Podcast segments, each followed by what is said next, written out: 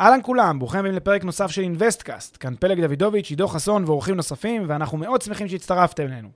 הפרק בחסות רנטפו, פלטפורמת השקעות חכמות בנדל"ן עם האנשים שמאחורי אינוויסטקאסט. רנטפו מאפשרת לכם להשקיע בשקיפות וביעילות בנכסים מניבים, תוך ליווי וניהול מוקפד ומקצועי מקצה לקצה.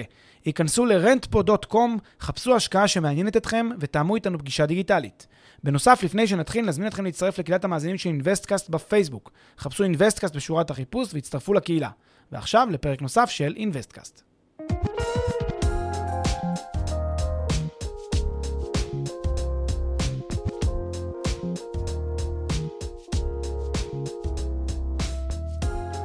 אסטרטגיית השקעה לשנת 2021. 2021. אה, במה היא תהיה שונה 2021 מזאת שקודמתה? על כך, מזאת שתבוא אחריה. על כך, אה, מה שנקרא, נותר רק אה, להישאר ולגלות בדקות הקרובות. כן, אה, אז איך אנחנו נדבר היום לשנת 2021? זה ביחס לקורונה, זה לא ביחס לקורונה, זה אסטרטגיה שהיא רלוונטית לכל אה, פתיחתה של שנה, אסטרטגיה אה, קונקרטית, ספציפית ל-2021, מה אנחנו רוצים להגיד היום? בעצם אה, יש כאן אה, כמה דברים, שאחד זה באמת העניין הכללי יותר לעולם, ה...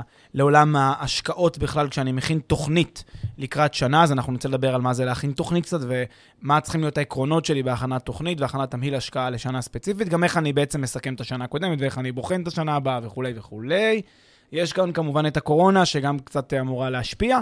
Uh, לדעתי, אנשים מפריזים בחשיבות של ההשפעה של הקורונה על האסטרטגיה, כי מהותית היא לא אמורה לשנות יותר מדי, ואני גם את זה אסביר uh, במהלך הפרק, כמה אנחנו בעצם לא חושבים שהקורונה היא כל כך בעלת משמעות בהקשר הזה של לפחות מה צריך לעשות ולהכין.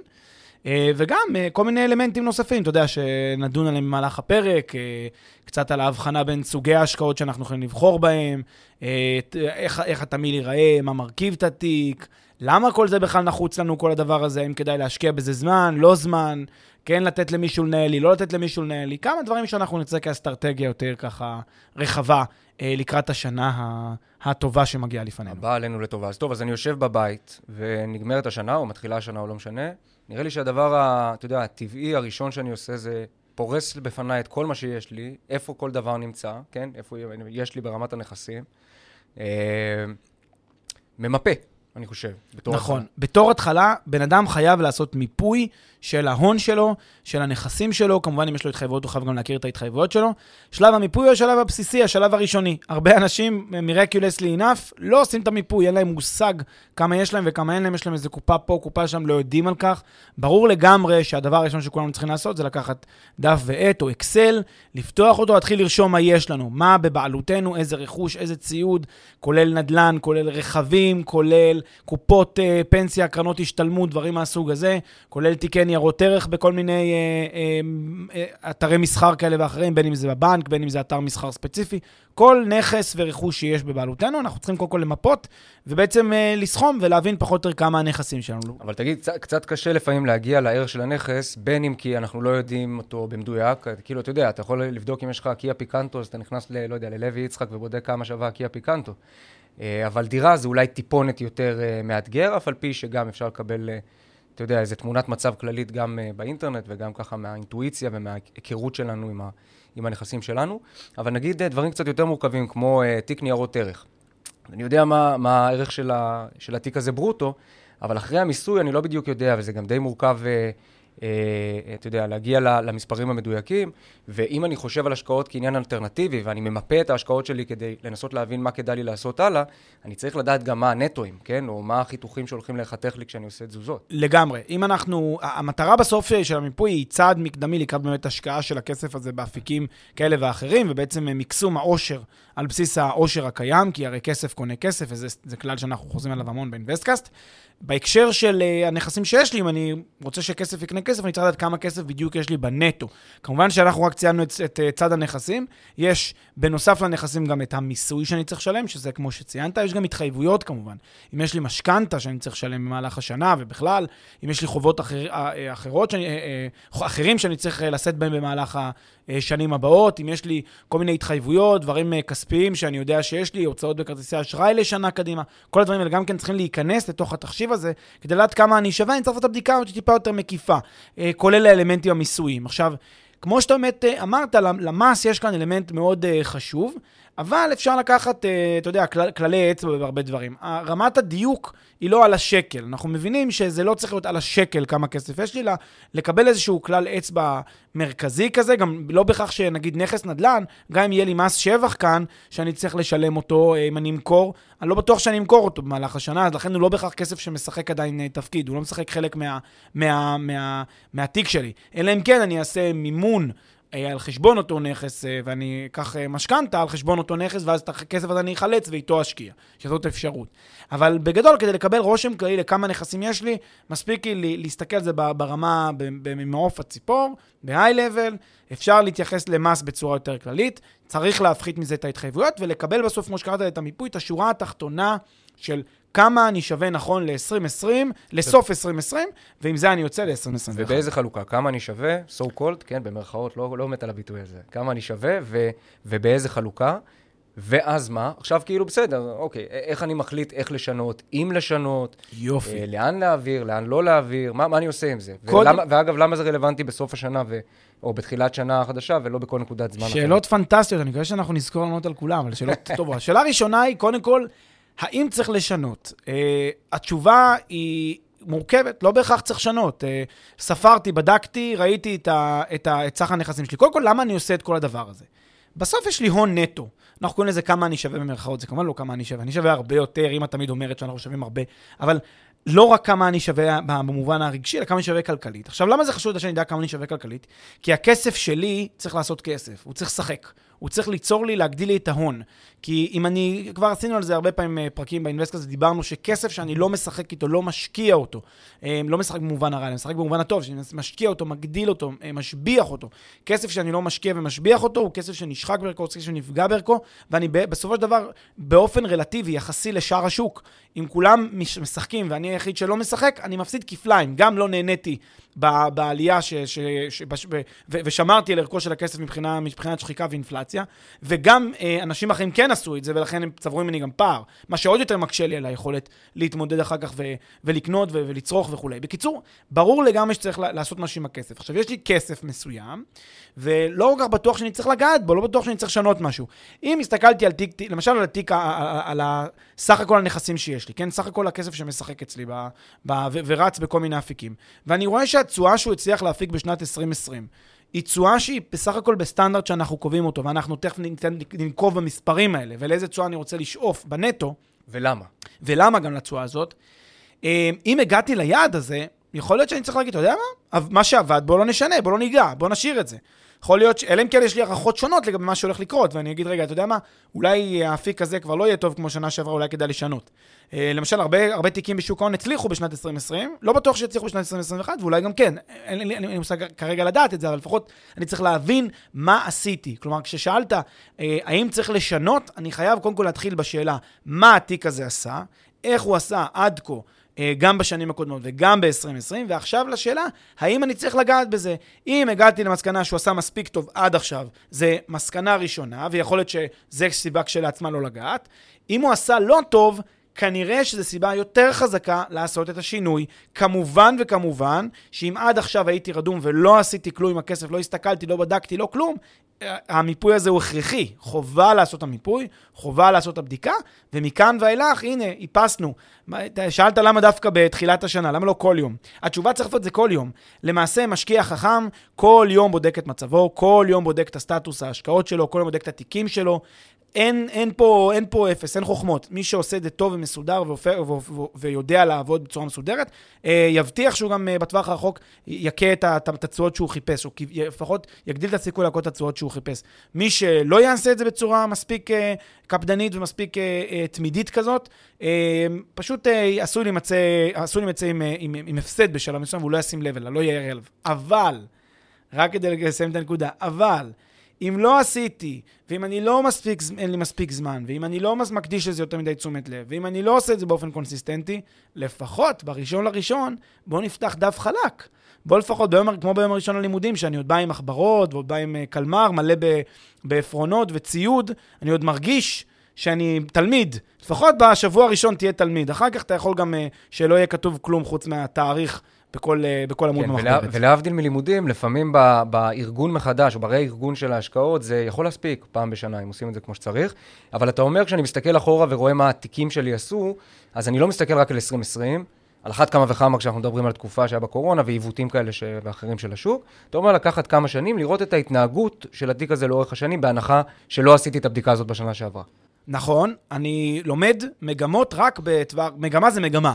מגמה זה לא שנה שעברה וזהו, מגמה זה להסתכל ארוך טווח ולהגיד מה היה בשנים האחרונות, האם זה עבד, איך זה עבד. כאן תמיד מגיע אותו בן אדם שאומר, אי אפשר ללמוד מהעבר על העתיד. הוא צודק וטועה. Uh, הוא צודק בזה שבאמת שום דבר, uh, ש, ש, בעצם מה הוא צודק? שלהסתכל uh, uh, אחורה וזה בהכרח מביא מה שיהיה בעתיד, זה, זה אומנות, זה לא פשוט. צריך הרבה מאוד פיצ'רים, הרבה מאוד אלמנטים ולבדוק את זה, וצריך uh, פה מיומנות מיוחדת לעשות את זה. למה הוא טועה? כי בסוף אני חייב לעשות, לקבל החלטה איכשהו.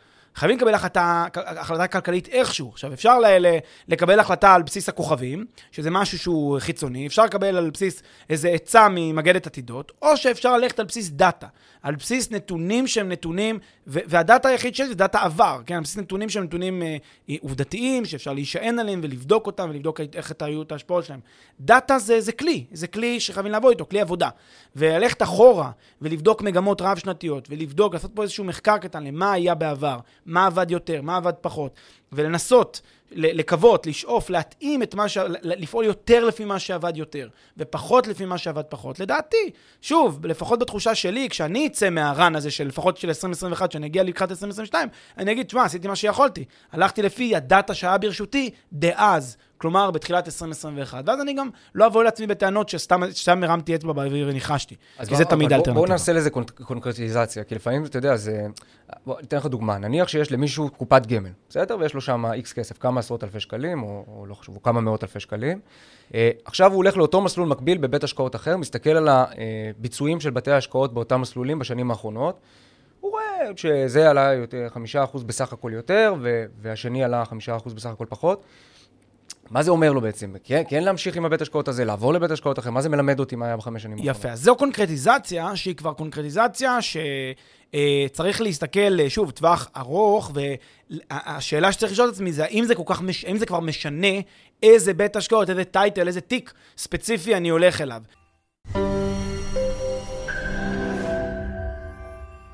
לפני שנמשיך, כמה שניות מזמנכם. הפרק בחסות רנטפו, פלטפורמת השקעות חכמות בנדל"ן עם האנשים שמאחורי אינוויסטקאסט. רנטפו מאפשרת לכם להשקיע בשקיפות וביעילות בנכסים מניבים, תוך ליווי וניהול מוקפד ומקצועי מקצה לקצה. היכנסו ל-rentpo.com, חפשו השקעה שמעניינת אתכם ותאמו איתנו פגישה דיגיטלית.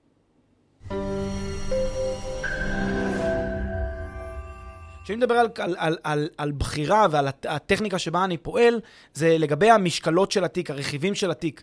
כמה מוקצה להשקעה באינדקסים, כמה מוקצה להשקעה בכזאת ובקרן השתלמות, כמה מוקצה להשקעה בקופת גמל, כמה מוקצה להשקעה בנדלן בישראל, בנדלן בחו"ל, בנכס פה, בנכס שם, בביטקוין, בזהב, בדולר. כמה אני מקצה מתוך התיק. עכשיו, הרבה מאוד אנשים מקבלים כגיוון את ההקצאות שהמדינה או כל מיני אנשים אחרים, בעצם החליטו עבורם. מקבלים כגיוון, כנתון. אומרים, תשמע, אתה צריך לקנות דירה בישראל, אז אתה קונה דירה בנתניה, וזה נכס אחד. ויש לך קופת גמל, וקרן השתלמות, וקרן פנסיה, וכל מיני קרנות, או ביטוח מנהלים, כל אחד מה שיש לו. וזה כבר מוכתב מלמעלה, זה מוכתב מכוח השיטה, ההיקפים של זה. ואז אם יש להם איזושהי יתרת מזומנים מסוימת, אז חלק מהם הם צורכים אותה, וחלק הם כן משקיעים אותה לאיזשהו, אה, לאיזשהו אפיק. אה, ו- ומה שאני מתכוון זה להסתכל שנייה על כל מה שיש לכם כמכלול, לבדוק אותו, ולראות, פשוט לקחת, לקחת אקסל, ולהתחיל לרשום מה, איזה נכסים יש לי. הנכס הראשון זה נדל"ן בנתניה, דירה בנתניה. כמה תשואה היא הפיקה בשנת 2020, בשנת 2020? כמה בשנת 2019, 2018? ללכת אחורה, לבדוק תשואה הונית ותשואה פירותית, תשואה שוטפת ותשואת עליית ערך. לשים זה ועוד זה ולסכום כמה תשואה היא הפיקה בכל אחת מהשנים. רשמתי לי. אחר כך ללכת לקרן השתלמות, אחר כך לקרנות פנסיה, אחר כך לתיק ניירות ערך שאני מנהל עבור עצמי, אחר כך אם יש לי השקעה במדד, אחר כך כמה דולרים אני מחזיק ומה הם עשו, לבדוק כל אחד מהרכיבים האלה שיש לי ולשים אותם במין רשימה. אגב, אני ממליץ, כדאי להוסיף לאותה רשימה גם נכסים אחרים שיש לי, נכסים שאני, אה, דברים יקרים שיש לי בבית, אם יש לי תמונות, אם יש לי אה, דברים, אה, ציוד מסוים, אפילו כלי רכב מאוד מאוד יקר, אם יש לי כלי רכב יקר, שנשחק בערכו, גם את זה אני רוצה שיהיה שם, כי אם זה נכס יקר, אז הוא כבר משפיע לי על, ה, על, ה, על, ה, כן, על השווי של התיק כולו, של, של ההון שלי במובן מסוים. ואני רוצה לשים את כולם ולראות מה התשואה שכל אחד מהם עשה בש, ב, במהלך השנה והשנתיים והחמש שנים האחרונות. ואז אני עושה סיכום של הדבר הזה ובודק את התשואה הכוללת, המצרפית, שעשיתי בכל אחת מהשנים, בכל אחד מהאפיקים. שוב, עם איזה קריאת כיוון, עם איזה כלל אצבע כללי לגבי המיסוי, כי זה קצת, שוב, זה מורכב וזה גם מאוד משתנה, וגם צריך לעשות את השומה הזאת ספציפית לכל קרן, ואי אפשר. אז לוקחים איזושהי הנחה על המיסוי לגבי ה... על הרווחים וכולי, ומגיעים לאיזושהי תשואה פחות או יותר נטו. נכון. נגיד, ראיתי שם חמש. חמישה אחוז, יפה. עכשיו, אנחנו במקרה הזה, נגיד לבן אדם, תשמע, לדעתנו, להערכת, שוב, אה, אין כאן אה, התחייבות לכלום, אבל לדעתנו, תשואה של בין 6 ל-8 אחוז, אפשר גם יותר, אפשר גם פחות, אבל בין 6 ל-8 אחוז, זה תשואה שאפשר להגיע אליה בצורה ריאלית, יחסית סבירה והגיונית, בתיק השקעה אה, יחסית סולידי ויציב. זה, זה מה שאנחנו רואים, זה לא... מי, ש, מי שנפל לו הצלחת מרוב התרגשות עכשיו, אז שמצטערים על, ה, על ההלחצה הזאת, אבל זה, זה אמיתי, זאת אומרת, אנחנו מאמינים שדבר כזה הוא אפשרי. ו, וגם להפך, מי, שחוש... מי שיגיד לעצמו, איזה, איזה שטויות, אני מגיע ל-15%, אז אני אגיב באותה מידה. זה כבר, לדעתי, wishful thinking בהרבה מקרים. שוב, לא פרטנית 2020, לא פרטנית 2019. אה, עכשיו רוץ קדימה, 10, 15, 20 שנה לקדימה, לא מאמין שמישהו יודע לעשות 15% לשנה באופן עקבי ורציף, והוא יודע לחתום על זה מראש. שוב, להתברר בדיעבד, לקחת איזה מקרה של איזה מישהו, איזה פיוניר כזה, שבמקרה הצליח, 15 אה, שנה אחד, רץ. אגב, סטטיסטית מישהו צריך בוודא, להצליח. בוודאי שמישהו. יש, לא יש גם מי שעשה מיליון אחוז לשנה, אה, ב-15 שנה. זה בוודאי שיש את החריגים הסטטיסטיים האלה, אבל כנראה רוב האנשים שינסו, אה, סטטיסטית, לא יצליחו לעשות 15% לשנה, ובטח הם לא ידעו מראש שלפניהם רן של 15% לשנה. לכן מה שאנחנו אומרים, מה אתה כן יכול? אתה יכול לפני מעשה, כן, לפני, להגיע לרמת ביטחון מאוד גבוהה יחסית, שלפניך 6 עד 8 אחוז, ויחסית אתה בעסקה הסולidית, ויחסית יש לך לילות עם שינה רציפה ורגועה, ואתה לא מינפת אה, את הבית ולא מינפת את החיים שלך בשביל הדבר הזה, בסדר? את המשפחה שלך בשביל הדבר הזה. ובעצם כן. השיטה הזו, בעצם הרעיון הזה הוא לקחת את רוב האנשים שעושים פחות מאותם 6 עד 8 אחוז, מנהלים את ההשקעות שלהם בצורה כזאת, לא hands on ולא בודקים כל הזמן וזה, הם נמצאים שם באיזשהו אה, מצב שהוא טוב יותר מאשר לא להשקיע את הכסף, אבל פחות טוב ממה שהם היו יכולים להיות בו. וההצעה היא בעצם לעשות איזושהי אופטימיזציה, כאשר היחס סיכון-סיכוי הוא סביר, ומפיקים תשואה עודפת על מה שעשינו עד היום, והסימון הוא 6 עד 8 הגדרה פנטסטית שלך, ואני רוצה גם להגיד, אה, קודם כל לגבי היחס סיכון-סיכוי משהו, שימו לב שיש כאן אזהרה חמורה מפני ניסיונות לשפר את ה-6-8% ל-10 ו-12%. למה? כי כולם רוצים לשפר את ה-6 8% ל-10 12, כולם. זה, כל אחד רוצה יותר מאשר פחות, נכון? זה, זה, זה, זה ברור. וכשאנשים מנסים לשפר את התיק ל-10 עד 12, אז הם מתחרים תחרות הרבה יותר קשה. הם מגיעים לאוקיינוס אדום, מה שנקרא, אוקיינוס של הרבה אנשים שנוגסים שם, ו- ואוכלים ו- ומתחרים. וזה אוקיינוס שבו אין לנו יתרון יחסי ואין לנו יכולת בדרך כלל להצליח, והרבה נכבים, נכבים בתהליך הזה, הרבה בשאיפה להגיע לעשרה ו-12 ימצאו את עצמם עם 2 ו-4. ואז עדיף כבר היה להתפשר על 6 עד 8. או עם מינוס 15, זה גם או עם מינוס 15, זה, זה אפילו אתה מוסיף כאן. זה הדאונסייד שיכול להיות. ואז אני יכול למצוא את עצמי שנה שייקח לי 4 שנים רק להחזיר את ההפסד קרן. כמו הרבה אנשים שמה לעשות, נפלו בכל מיני עסקאות מסוכנות בגלל הרצון להפיק יותר, בגלל הרצון לשפר יותר. הם לא עשו את זה בגלל... אה, רשעות לב. הם עשו את זה בגלל העובדה שהם אה, שאפו לנסות להתחרות באוקיינוס אדום. אנחנו טוענים, בואו תורידו קצת את הציפיות, תכוונו ליותר נמוך. יכול להיות שתופתעו לטובה ותפיקו יותר, אבל אתם, אתם יכולים להבטיח במידה יותר גבוהה של ודאות, עם פחות תנודתיות, את התשואה שאתם מכוונים אליה. ואנחנו חושבים ש-6 עד 8 אחוז זה תשואה שהיא בסך הכל ריאלית, שוב, תחת רמות סיכון שהן סבירות, ותנודתיות שהיא יחסית נמוכה. המילה החשובה היא תנודתיות. זאת אומרת, בתנודתיות הזאת יהיו כאלה שבין האלה שכיוונו ל-6 עד 8 אחוז, שיסיימו עם 5, אפילו עם 4, יהיו כאלה שסמנו עם 10, אפילו 11 לצורך העניין, אבל הרוב כן יימצאו בתוך הטווח של ה-6 עד 8. מה, מה לא יקרה? כנראה שלא יהיו הרבה שימצאו את עצמם בהפסדים. וזה בסוף מה שאני חושב שצריך להנחות אותנו, להגיע למצב שאנחנו שומעים על העושר שלנו ומגדילים אותו בצורה נכונה. יפה, ולצורך העניין אנחנו עושים את זה כל תחילת שנה, וכל הזמן דואגים שאנחנו לפחות שואפים להיות בין ה-6 ל-8, ואם משהו לא עובד אז משנים קצת. fine-tuning, כל הזמן fine-tuning. Mm-hmm. אה, איך נראה גרף של 8% בשנה לאורך 20 שנה לצורך העניין? יפה, אני רוצה, בדיוק השאלה של הגרף הזה, להגיד משהו, אה, עוד לפני הגרף, שבסוף, אם אנחנו לא עושים את זה, אתה קודם אמרת, מה קורה אם אני הגעתי ל-31 ל-12, ולא עשיתי את זה. אני, יש את המשפחות, כל המשפחות הרגילות שלא מחליטות להיכנס לעניינים הפיננסיים. והן משאירות את העניינים הפיננסיים, אתה יודע, למי? למנהלי ההשקעות, לבנקאי, ל, ל, ל, ל, לקרן ההשתלמות. זה, בסוף הם לא נוגעים בזה. ואז יושב להם כסף מסוים שהם לא נגעו בו, לא השקיעו אותו, לא עשו כלום, והם רצו כל השנים על תשואה יפה של 4% לשנה. בסך הכל אחלה, נכון? בקרנות, אני אגלה לכם סוד קטן, תסתכלו כמה הקרנות השתלמות שלכם וקרנות הפנסיה והתיקים המנוהלים שלכם, אתם פחות או יותר תעשו שם נגיד 5-6% לשנה בקרנות האלה. גם במסלולים. תלוי במסלולים, אבל בואו נגיד ברב שנתי, ואם תראו שיש לכם עוד נכסים שלא נגעתם והם לא הסתכלתם עליהם, כל מיני רכוש ש, שלא לא ספרתם אותו בכלל בתחשיב, הוא עשה תשואה של 0, אפילו תשואה של מינוס בגלל שיש אינפלציה, בממוצע אתם על בסביבות 3-4% לשנה ברב שנתי. עכשיו, אתה יכול להגיד, זה מספיק יפה, 3-4% ברב שנתי, זה מה שמשפחה יודעת לעשות, אבל זה הבעיה פה, זה כשמדברים על צמיחה אקספוננציאלית של הכסף, אז כשאני מדבר על 6 עד 8 אחוז, זה כבר פי 2 מאשר מה שהיה לי אלמלא הייתי עושה את זה, באקספוננט זה כבר קופץ למספרים של מיליונים בפנסיה. זה עוד מיליונים של שקלים בפנסיה. זה מה שצריך לחשוב. צריך לחשוב לא על נקודת הזמן היום, 3 לעומת 6, 3 לעומת 7 או 4 לעומת 8, זה כבר לא כזה משמעותי, 4% ממיליון שקל, כמה זה, 40 אלף שקל, זה לא סוף העולם לפה או לפה. אבל כשאתם בריצה לטווח הארוך, הרן הזה של כל החיים, כשתגיעו לעוד 20 שנה, לא יודע מה, כל אחד והזמן שבו הוא מתחיל לעשות את התחשיבים האלה, המספרים האלה מצטברים בצורה של צבירה של ריבית דריבית, ריבית אפקטיבית, ומגיעים למיליוני שקלים, יכולים להגיע להפרשים של שלושה, ארבעה כן, מיליון, רק הפער. כן. כמובן, כמובן, שמי שבכלל לא משקיע, מי שאפילו הכסף הפרוטות שלו, הוא משך אותו מכל מיני קרנות, והוא הוציא את כל הכסף, ועכשיו הוא יושב, הכסף יושב ולא עובד, או מאיזושהי סיבה הוא צרח אותו מסיבות שהן לא חירום או משהו כזה. אה, כמובן שאחד כזה, אה, גם לא, גם, בכלל אין לו את היכולת להתמודד כרגע עם הפנסיה, זה, זה, צרה, זה בעיה מסוג אחר שהוא צריך, צריך לפתור אותה בדרך אחרת. ופה הוא יצטרך להגדיל את מקורות ההכנסה שלו. אבל ברמת העיקרון, בתפיסה הכללית, אנחנו מדברים פה על הפרשים שיכולים להיות מיליונים, רק על העובדה שהחלטתם לעשות את הצעד ולהקדיש את הכמה ימים או את הכמה שעות אפילו של השקעה בשביל להשקיע בעתיד של עצמכם. זה בעצם... אגב, אם אתה חושב על זה, לעשות את זה פעם בשנה. בוא נגיד שלא מישהו יושב כל, אתה יודע, כל שבועיים, שלושה ומתחיל לשחק עם התיק שלו, פעם בשנה.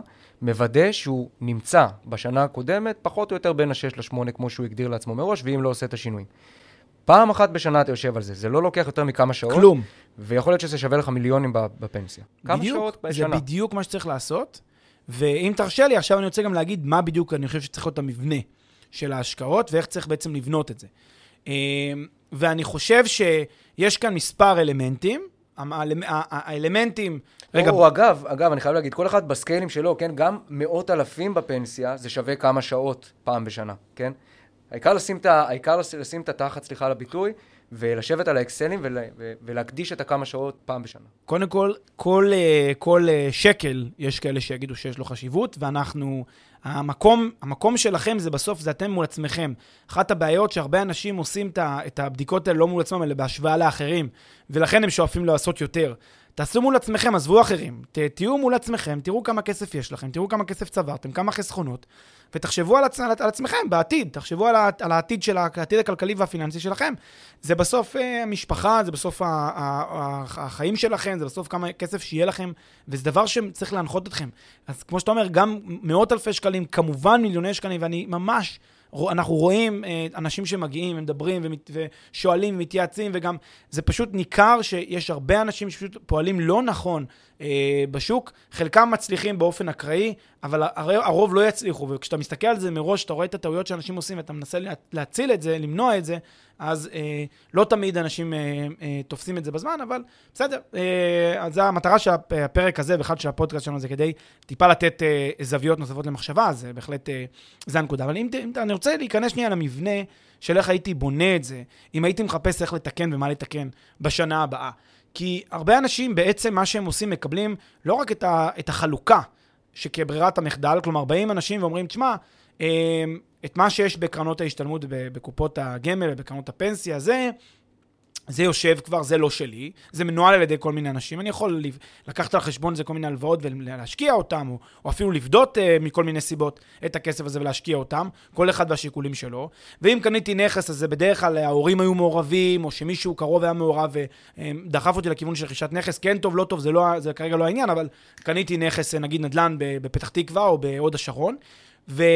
ובסוף יש לי איזשהו סכום, סכום של uh, כסף, שאם השקעתי אותו, אז כנראה שמעתי מחבר כדאי ביטקוין, שמעתי מחבר לקנות עכשיו uh, זה, וקניתי, אספתי כל מיני דברים. עכשיו, מה שאנחנו מציעים זה משהו הרבה הרבה יותר פשוט מזה. אנחנו מציעים כאלטרנטיבה, כן, כעולם, כתפיסה, כתפ- כדרך חיים נכונה לתיק השקעות בריא, לפחות לעניות דעתנו. קודם כל, כדאי לנקוט בגישה כללית של פיזור.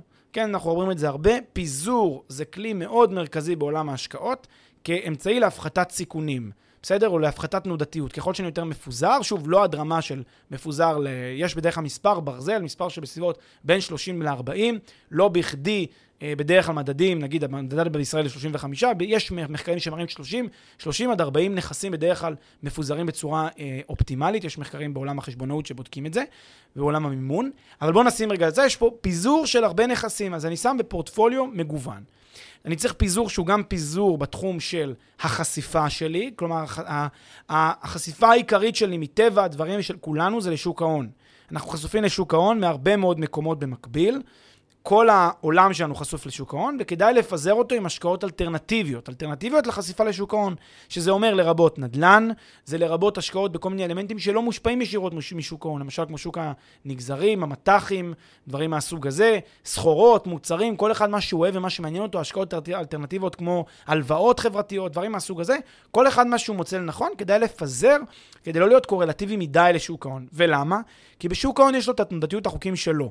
אם שוק ההון עכשיו חוטף מכה קשה וכולי חשוף לשוק ההון, גם אם שוק ההון יתאושש, אם דווקא עכשיו אני צריך את הכסף, אם דווקא עכשיו אני חייב את הכסף כי קרה אירוע חירום, אני לא יכול להישען על שוק ההון. אני חייב אה, אמצעים אחרים. וזה לא יעזור ש, שיש לי הרבה כסף, שהיה עד לפני כמה ימים בשוק ההון הרבה כסף, ונחתך שוק ההון ב-20%. זה לא יעזור, אז עדיף לי שיהיה לי נכסים מגוונים בכל מיני אפיקים, וככה אני בעצם מפזר את עצמי מבחינת ה... התחום שאני פונה אליו. אז זה הפיזור, זה סוג הפיזור הראשון. ואגב, ואגב, אני חושב שיש עוד סיבה טובה אה, אה, למצוא השקעות אלטרנטיביות להשקעות בשוק ההון, מעצם העובדה שכולנו מושקעים בשוק ההון, בין בידיעתנו, בין לא בדיוק בידיעתנו, דרך קרנות הפנסיה. ואם אני חושב בלונג טרם על גיל 60 או 65, לא חשוב כשאני אבחר לצאת לפנסיה או כשאני אצא לפנסיה, אז אם ממילא, כלומר, גם כשאתה עושה את המיפוי הזה, אני חושב שחשוב לקחת את הקרן של הפנסיה ולהתייחס אליה גם כן באופן טבעי כחלק מההון. ואז לקחת אותה כאחוז מהתמהיל. ו- ו- ולהתייחס אליה כאל השקעה בשוק ההון, לכל בוודאי, דבר ועניין. בוודאי, בוודאי. אה, כן, ולכן זה מקבל עוד משנה תוקף, או משנה חשיבות, לגוון את התיק גם כן אה, בהשקעות אלטרנטיביות לשוק ההון. בדיוק. בעיקר ל... בגלל הפנסיה, שוב, זה נקודה, אני חושב שאנשים לא שמים עליה מספיק דגש. כל ההון שלנו, אנחנו צריכים למפות אותו, לראות באיזה תחום הוא מושקע. כמובן, אה, קרנות הפנסיה. וכל השקעה אחרת שיש לנו חשיפה ישירה לשוק ההון, אנחנו צריכים לעשות לה איזושהי חשיפה אלטרנטיבית, לא בהכרח בשיעור של 50-50. אה, אפשר אה, בשיעור אה, יותר שוק ההון, אין בעיה אם אנחנו בחרנו את זה, אבל לפחות להכיר בכמות החשיפה שלנו לשוק ההון ולמצוא השקעות אלטרנטיביות. אז זה הפיזור הראשון, שזה פיזור בתחום של, ה, של, ה, של האופן שבו אנחנו משקיעים, כן, שוק ההון, אלטרנטיבי וכולי. הפיזור הנוסף צריך להיות לדעתי לפחות פיזור גיאוגרפי. להשקיע את כל כספנו. ב- בישראל, לדעתי, זה, יש לזה יתרונות מסוימים, כי ישראל היא מדינה חזקה ויציבה.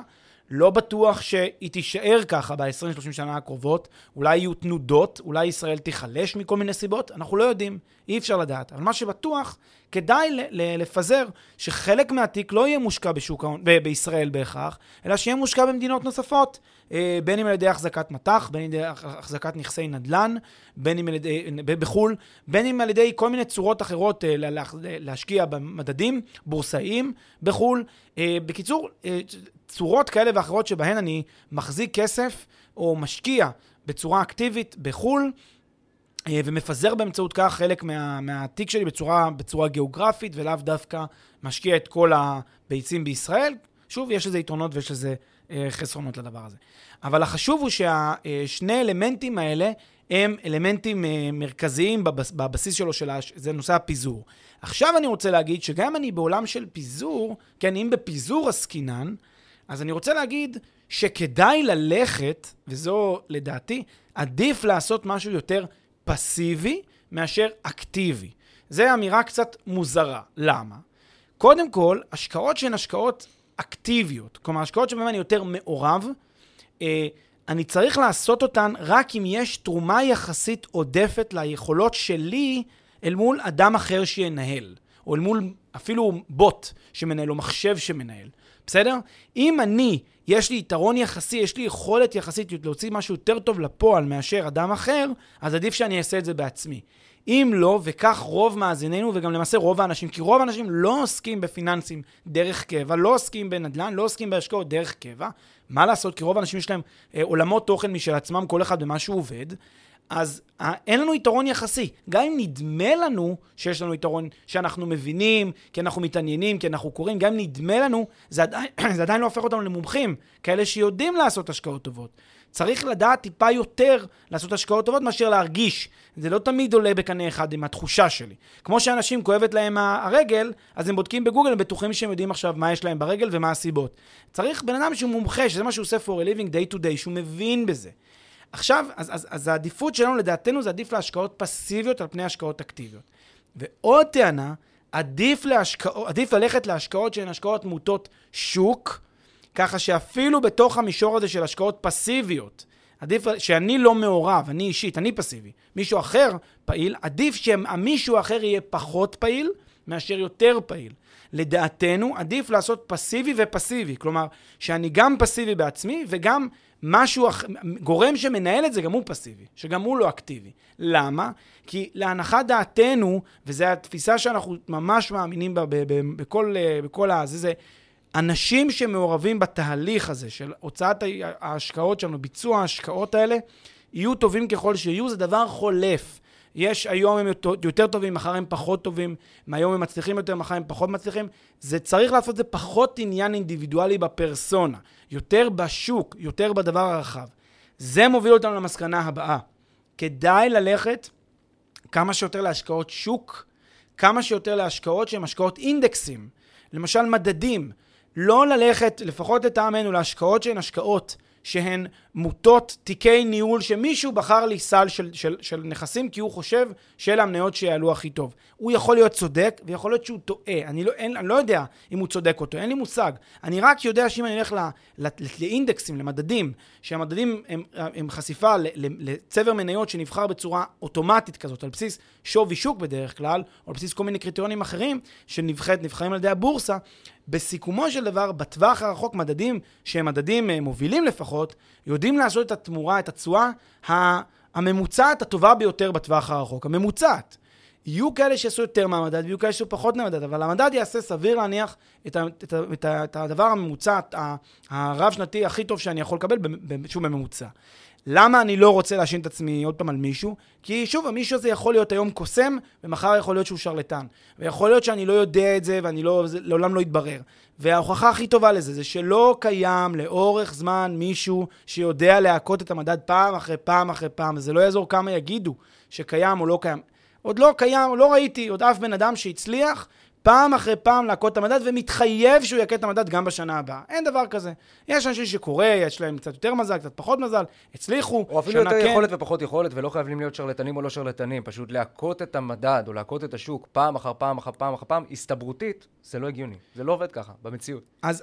לא, לא רק בהשקעות, אגב, בהכל. הנקודה בדרך כלל זה, זה, זה, זה הקסם הזה שנוצר, והסיפור על הצלחה מסחררת שאני הצלחתי להכות את המדד, זה, צריך לשים לב שכדאי בהקשרים האלה להיות יותר פסיביים, כמה שפחות לתת אה, זה, ולכן אם אנחנו כבר, כבר גם ככה חשופים לגופים שמנהלים את ההשקעות שלנו, אנחנו חשופים דרך קרנות הפנסיה, דרך קופות הגמל, לגופים שמנהלים לנו את ההשקעות אקטיבית, הם עושים בחירה סלקטיבית של התיק שהם משקיעים בו.